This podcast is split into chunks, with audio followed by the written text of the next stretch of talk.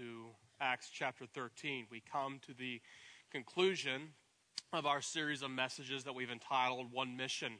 And over the past several weeks, since the beginning of the year, we have been talking about the mission that Christ has set before us this evangelism effort of, of sharing our faith. And uh, one thing that, that I hope that has rung true, that, that we've grabbed a hold of, is that evangelism is not all about sharing our faith. You say, now that doesn't make a whole lot of sense. I thought evangelism was all about sharing our faith. Well, that is a part of evangelism.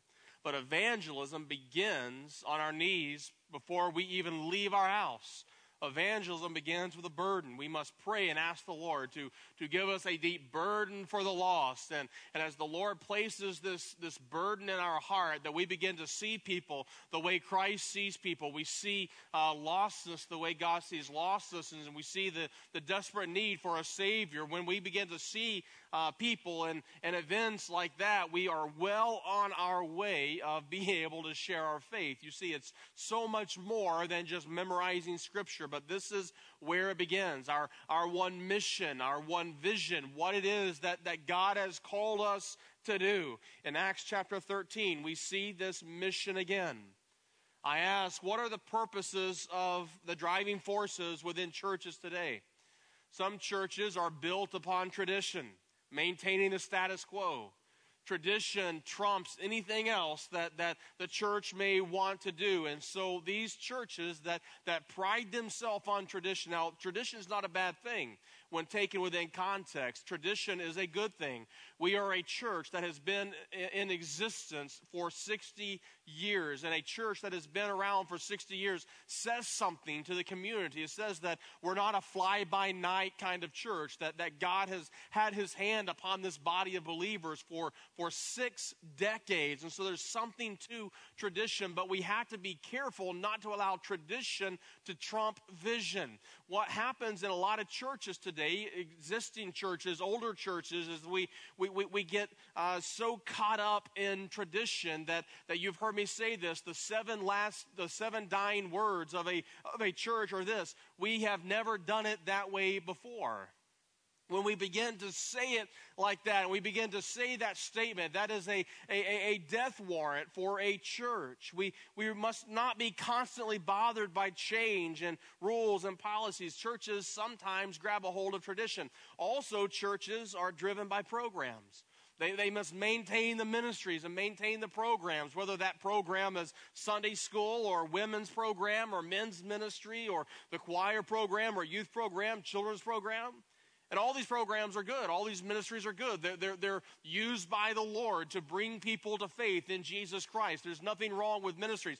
But what happens is that when that ministry begins to drive the purpose of the church, when, when we begin to focus on maintaining ministries instead of fulfilling the mission that God has called us to do, that's when the problem sets in. And so some churches are focused on tradition. But let me remind you that tradition and ministries, the, the church, the church is not built upon gimmicks or programs or personalities. The church of Jesus Christ is built upon mission, passion, our one mission. Every church, just like every Christian, needs a magnificent obsession, a, a compelling reason for being. The so what? Why do we exist? What's the point?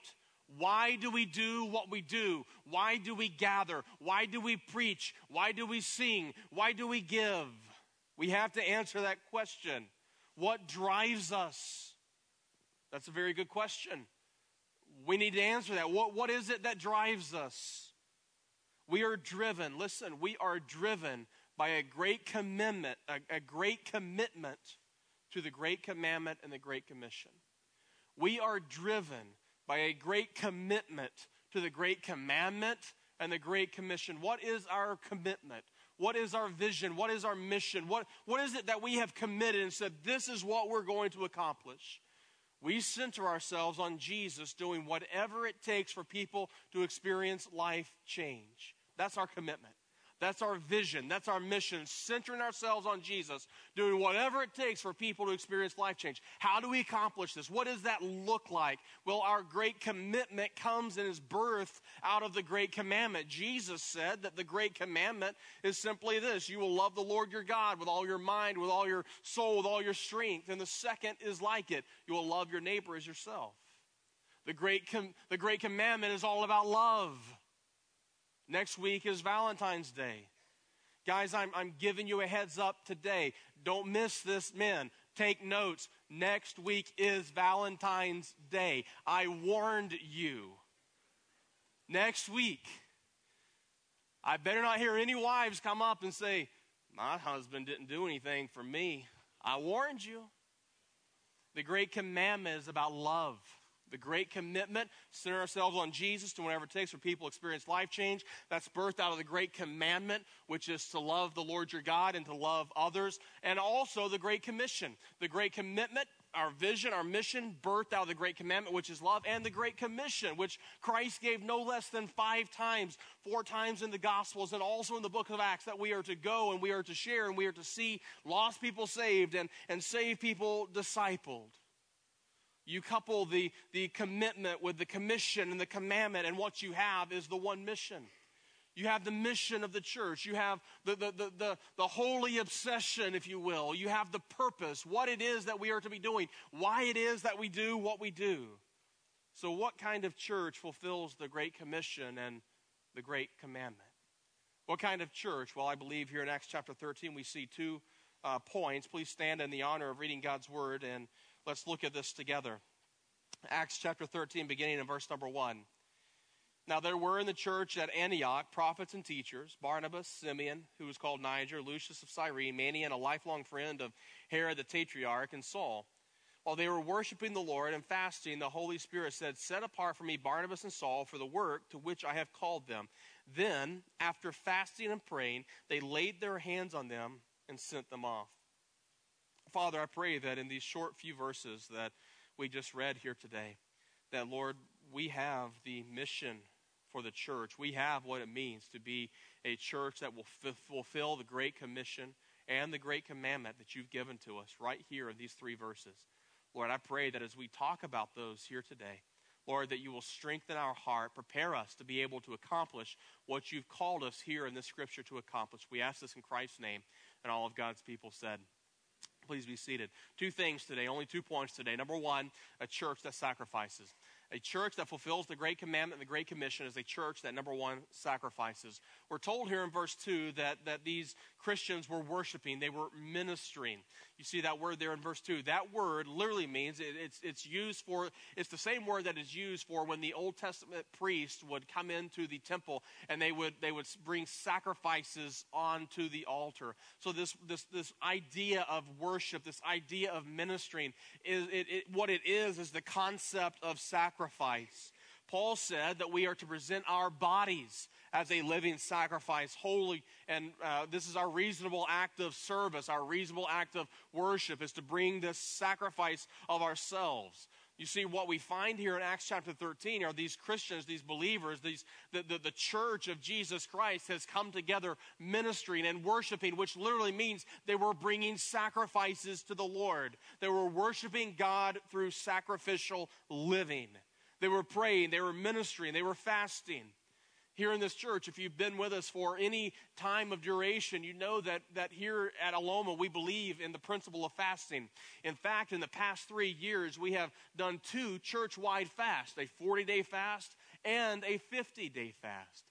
I hope and pray that this, this notion, this discipline of fasting has rubbed off on many of us. And, and we don't just fast when the whole church fasts, but, but we as, as Christians, we, we accept this principle and, and we fast. It's a discipline that is so forgotten and lost in the Christian walk in the Christian world today. But, but we are told to, to pray and to fast. And we find here that fasting is, is another sacrifice that, that we make. We are sacrificing the fact that we don't need food, that God is our nourishment.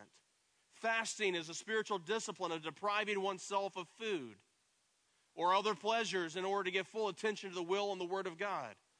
This says they were sacrificing together. the word sacrifice, it means that we show our highest regard and love for Jesus. That's a very simple definition.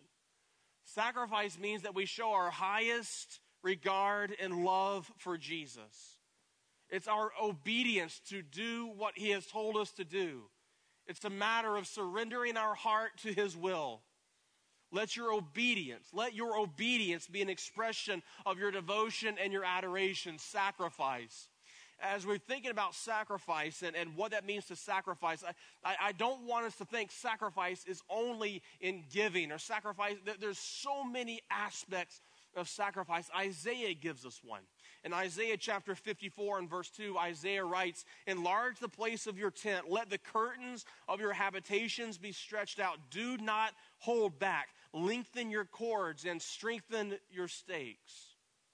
Here, Isaiah in Isaiah chapter 54 still again speaks of, of, of sacrificing by enlarging the tent. This was done because there were people coming in uh, to the tents of Jerusalem, new babies, and the families were growing, and, and new converts. And, and Isaiah is telling uh, the, the people of, of Israel, he's telling the Jews that all this bad stuff's going to happen, but there's going to come a time when you're going to have to stretch out your tents, you're going to have to lengthen your cords, you're going to have, and of course, as you go bigger with a tent, you've got to drive the stakes deeper into the ground. I will never forget the time that I went to Israel, one of the first times I went to Israel so many years ago. And uh, when we went, we, we, we were driving by the shepherd's fields. They, they call them the shepherd's fields, right outside of Bethlehem.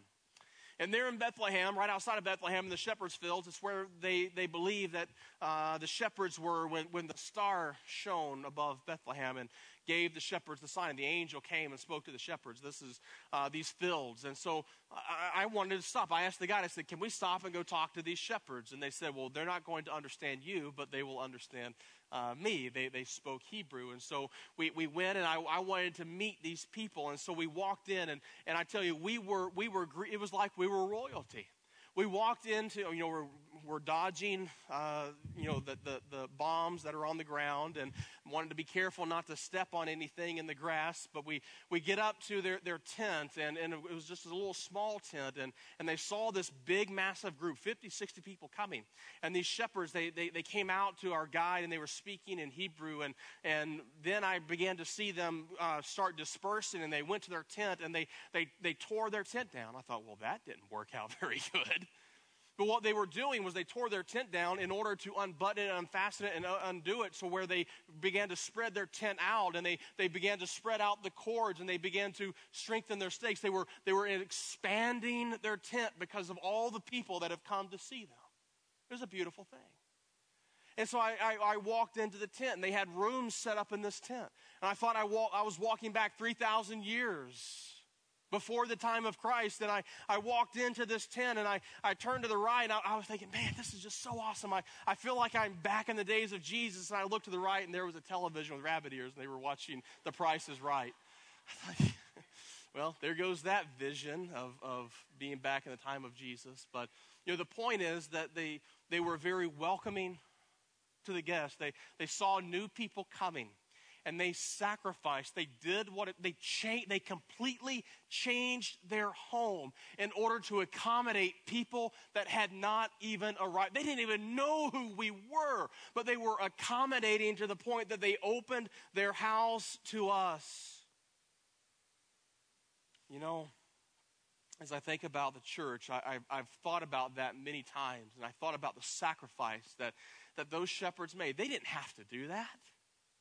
They, they didn't have to, they, they, they made us coffee, or at least what I thought was coffee. And, and I was drinking out of this cup, and I was thinking, I don't know how, how many people drink out of this cup and if it's ever been washed before. It was more like motor oil that I was drinking. But, but I was thinking, you know, these people didn't have to do this. They pulled out all the stops. They sacrificed in order to make us feel like we were at home. This past week, we had somebody in the church, I don't know who it was, but somebody in the church gave a sacrificial gift to the children's building that, that we have just completely gave as a concept. We, we, we, we, we've shown pictures, but you've not heard me talk much about it. But we had someone give a sacrificial gift of $15,000 to that children's building. You know, that's an awesome thing. I, I can't get over that. and I began to think, what would happen if every member of Aloma church began to sacrifice that way? Not, not get, we don't all have the ability to give that kind of money, to give that amount, but, but what would happen if, if we began to focus and we all sacrifice? We don't all give the same, we don't all have the same means. Not that we give the same, but what would happen if we all sacrificed the same?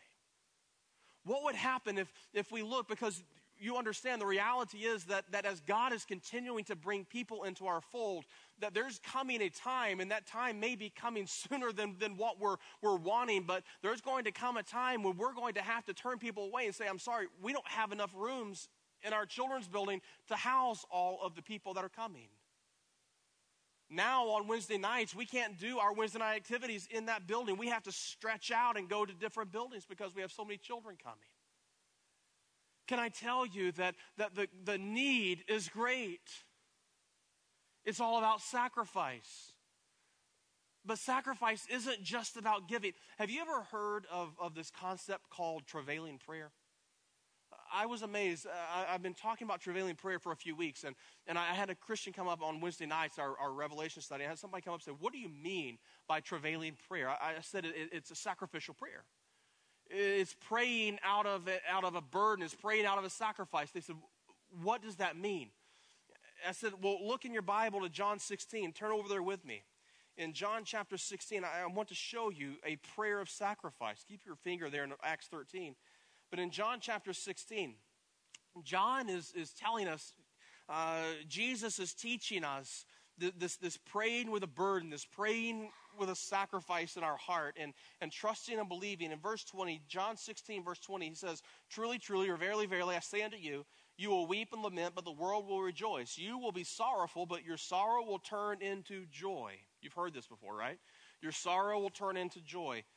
Now, keep reading, though. We often stop there in that verse, but keep reading. Verse 21 When a woman is giving birth, she has sorrow because her hour has come. But when she has delivered the baby, she no longer remembers the anguish for joy that a human being has been born into the world. So also you have sorrow now, but I will see you again and your hearts will rejoice, and no one will take your joy from you. In that day you will ask nothing of me. Verily, verily, I say to you, whatever you ask of my Father in my name, he will give it to you. Until now you have asked nothing in my name. Ask, and you will receive it, that your joy may be full. You say, well, that doesn't seem like a sacrificial prayer. That, that sounds like a prayer that I hear these, these TV preachers. Pray for a million dollars, and you're going to get a million dollars. Pray anything in my name, and you're going to get it, right? Wrong. Earlier in John 15, just a chapter earlier than John 16, Jesus again is teaching on prayer, and he tells us that we must pray in accordance with his word.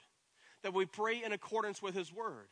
The disciples come to Jesus early on in the ministry of Jesus, and they said, Jesus, teach us how to pray. And Jesus said, Okay, I'll teach you how to pray. He said, Pray this way Our Father who art in heaven, hallowed be thy name. Thy kingdom come, your will be done. No, that's not what he said, right? Your kingdom come, thy will, his will, God's will be done. John 15 tells us that we pray in accordance with the word. Uh, the, the Lord's Prayer teaches us that we pray in accordance with the Lord's will. So as we begin to pray, this, this, this, and we're travailing in prayer, as a, a woman who is pregnant and is about to give birth, and, and she, she's, she's full of pain, she's full of anguish, and she's, she's uncomfortable, and she's, she's great, has a great burden. Jesus tells us in John 16 that we are to pray that way. We are to pray with a deep burden, pray with a sacrifice, not just for anything. We pray in accordance with His word, and we pray in accordance with His will. And I want you to hear this very clearly there are certain things that we don't have to pray, God, should I do this? One of those is evangelism. You don't have to pray, God, do I need to share my faith? The answer is yes. We know that God's word says, and God's will is that all people come to a saving knowledge of Jesus Christ. This is said over and over and over and over throughout the Bible, Old Testament and New Testament. God's desire is to have relationship with his people. And so it is our responsibility as a church, how is it that we're going to fulfill the commitment that we have? How is it we're going to fulfill the mission that God has given to us? It's by being a church that is based out of sacrifice. And sacrifice isn't just money. Yes, money is a big part of it, but we must have people, you and me, on our knees, praying, sacrificially praying, praying with a burden, praying as a woman who is in labor that is about to give birth, praying with anguish, crying out to the Lord, God, give us this city. That's where it begins. Praying that way, giving that way, living our life in that way. Now, some people, they don't want the church to grow.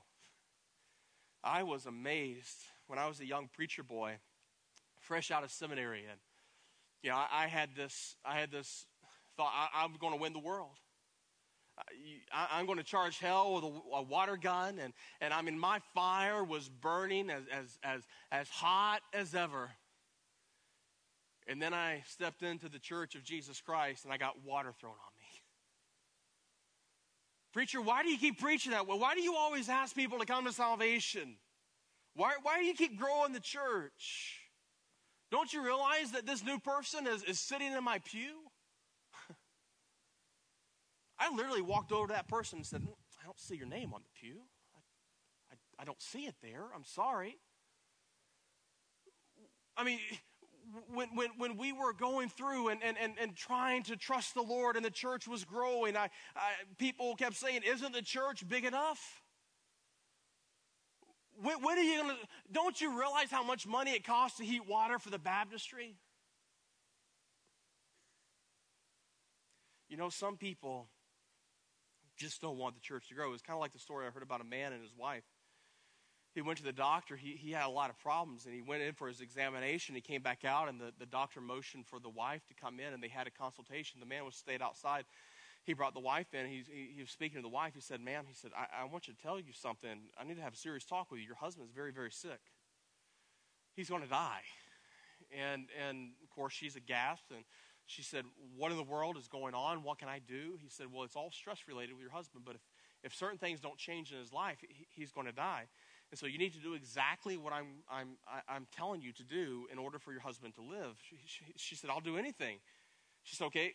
The doctor said, Okay, over the next six months to a year, uh, you need to make sure that you alleviate all stress out of your husband's life. He's going to wake up early in the morning and you need to have him breakfast. I mean, a hot breakfast. And he needs to smell bacon before he gets out of bed.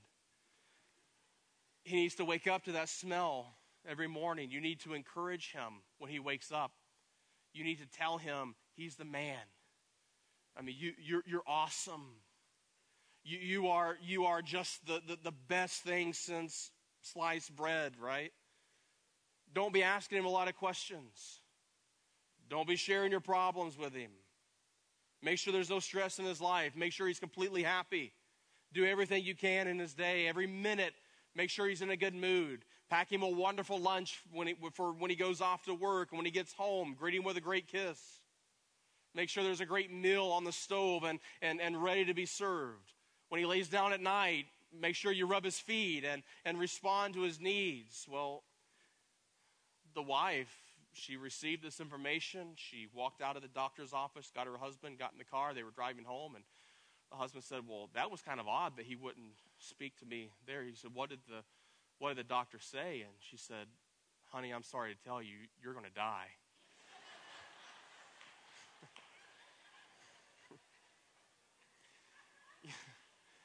you know, there's there's a lot of people there's a lot of folks in our churches that would rather see the church die than to make the necessary changes needed and sacrifices needed for the church to grow and to live. Hear my heart. Growth requires change. Growth requires change. Our, our little boy, he keeps outgrowing his clothes, it seems like every week. I don't like the fact that he's outgrowing his clothes. It's costing money. But I understand that growth requires change. There's two things that I learned. If you want to really make a Baptist mad, you do one of these two things. Number one, don't serve any kind of fried food on a Wednesday night. If you don't do that, they're, they're going to get mad. I want my fried chicken, preacher. The second thing, talk about change. When you start talking about change to Christians, we put a guard up. And I get it. I mean, nobody really likes change. We, we like things to happen the way they happen. We, we, we, like, we don't like the fear of the unknown. We don't like having to think about, well, what if this or what if that? I, I like things the way they always were. I remember my grandfather when he was alive before he went to heaven, he kept talking about the good old days the good old days, the good old days, the good old days. You know, this is how we used to live, and this is the way it was in our country. And, and, and, and children actually respected their parents, and all this stuff, all this stuff, the good old days, the good old days. You know, back in the good old days, the, the kids, they, they actually talked to the parents. They didn't just sit there and, and play on their phone. And, and, and I got to the point where I, I, I thought, you know, how really, how good were the good old days? I said, Papa, you know, back when you were growing up in the good old days, when you had to go to the bathroom, you had to leave your house and go outside in the winter and go to an outhouse and go to the bathroom out there. How good is that? I, I prefer water running inside the house. You see, we often glamorize the past, don't we?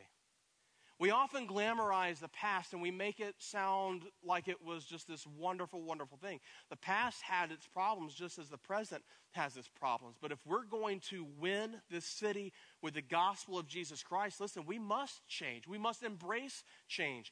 The message doesn't change, the message never changes. If we're going to win this city with the gospel of Christ, the message must be consistent. The 2,000 year old message that Jesus saves is our message, but our methods must change. The way we communicate, the way we relate, we must not be so opposed to change that when something changes that, that we, we just flip our gourd. No. When we change for the purpose of the Lord, we understand that, that oftentimes God, aren't you glad that God's changed you? Aren't you glad that God has not kept you where you were when you were saved and when He took you out of that place when you were saved, that He didn't leave you in that same state, but He changed you? And through sanctification, He is continuing to save you and mold you and shape you. You are a work in progress. You are changing. Don't be opposed to change. Don't be worried about whether we're going to like this or listen. Change is inevitable. We must sacrifice. And as the church sacrifices and gives, we know that, that things may have to change. The way we do things may have to change. But we're doing that in order not to tick people off, but to win people. To, to, do you think it was that the shepherds really wanted to have to tear down their tent and, and spread their tent and, and do that whole thing when they saw us coming? Probably, if we were asked them, they probably would rather have not done that. They probably would have rather watched Bob Barker and The Price is Right on their rabbit ear TV. They probably would have rather done that. But they sacrificed in order to see and touch and build relationships with people they had not ever met before. Church, if we're going to win this city, we've got to start with a church that is sacrificing and then, second of all, a church that is serving. Again, verse 2, we see that, that God works primarily through local churches. You know, I appreciate the parachurch organizations. I love Billy Graham Evangelism Association. I love uh, the work of Campus Crusade, what's now called Cru. Dr. Bill Bright has I never met the man, but, but he has poured uh, so much into me and molded me and shaped me. And, and, and this world needs these, these types of ministries, but understand that it's only through the church of Jesus Christ that God is going to work and to move and to change the world. World evangelism, the job of world evangelism is through the local church. It was through the church here at Antioch. This Antioch church was in the boondocks, it was out in the middle of nowhere the only hope that evangelism was going to have, the Jerusalem church, they, they stopped. They stopped. So the only hope of fulfilling the mission now rested on the shoulders of the church in Antioch. The hope for America and the hope for this world is church wide revival. The hope for America is not electing a Republican or a Democrat.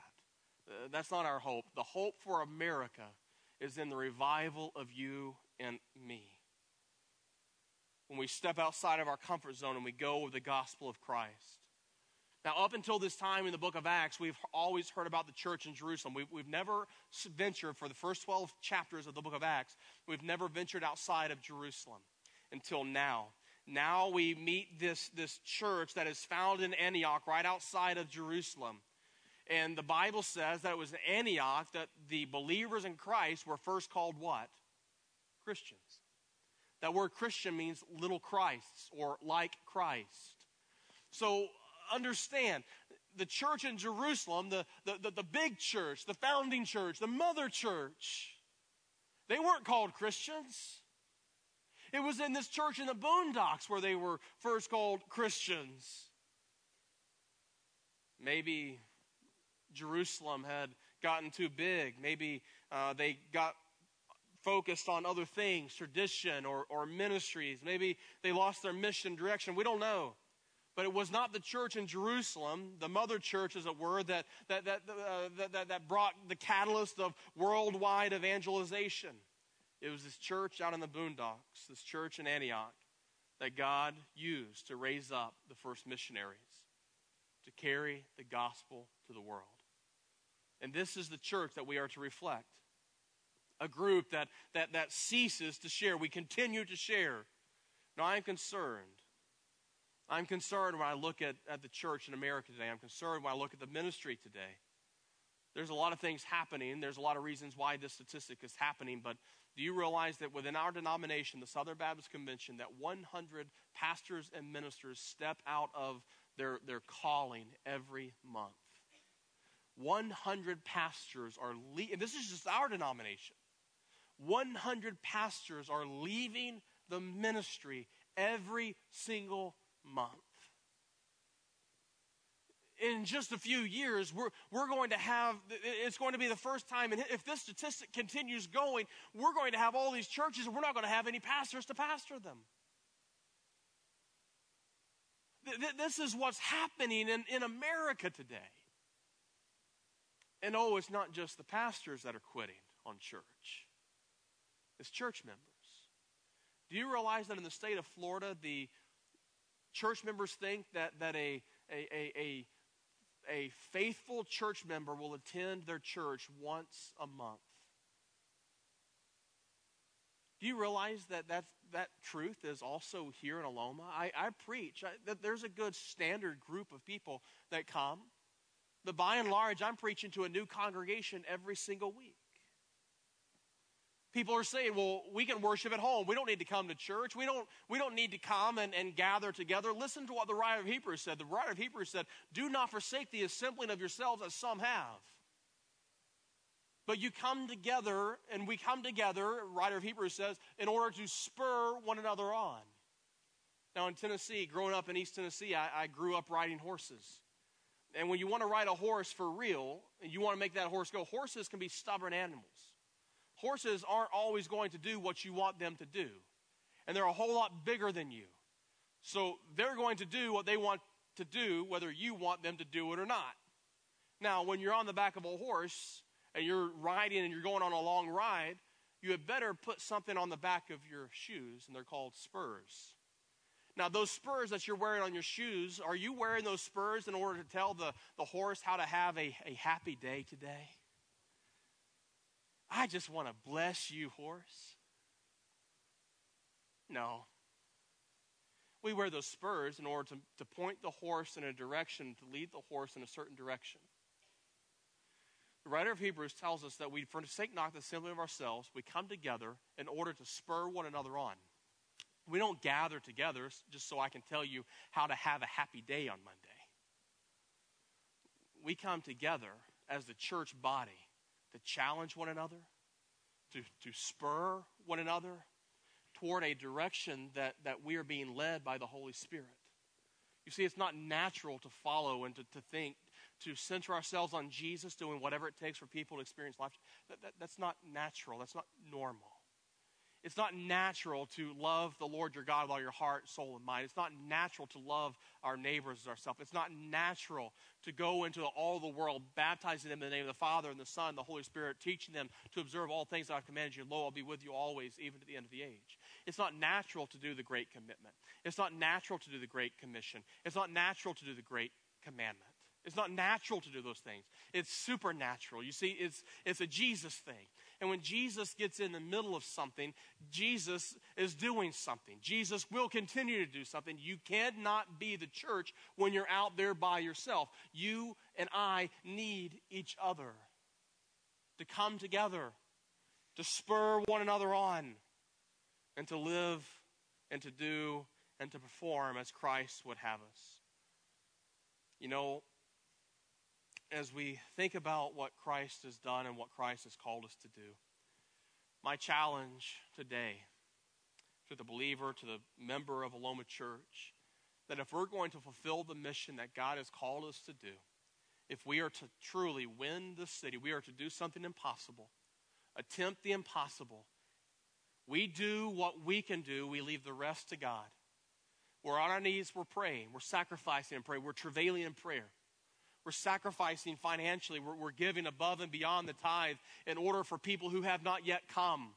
We're, we're, we're expanding our tent. We're, we're lengthening our cords. We're strengthening and digging down our stakes. We're, we're doing this together. When we as a church sacrifice and serve, we will fulfill, listen, we will fulfill the mission that God has called us to do.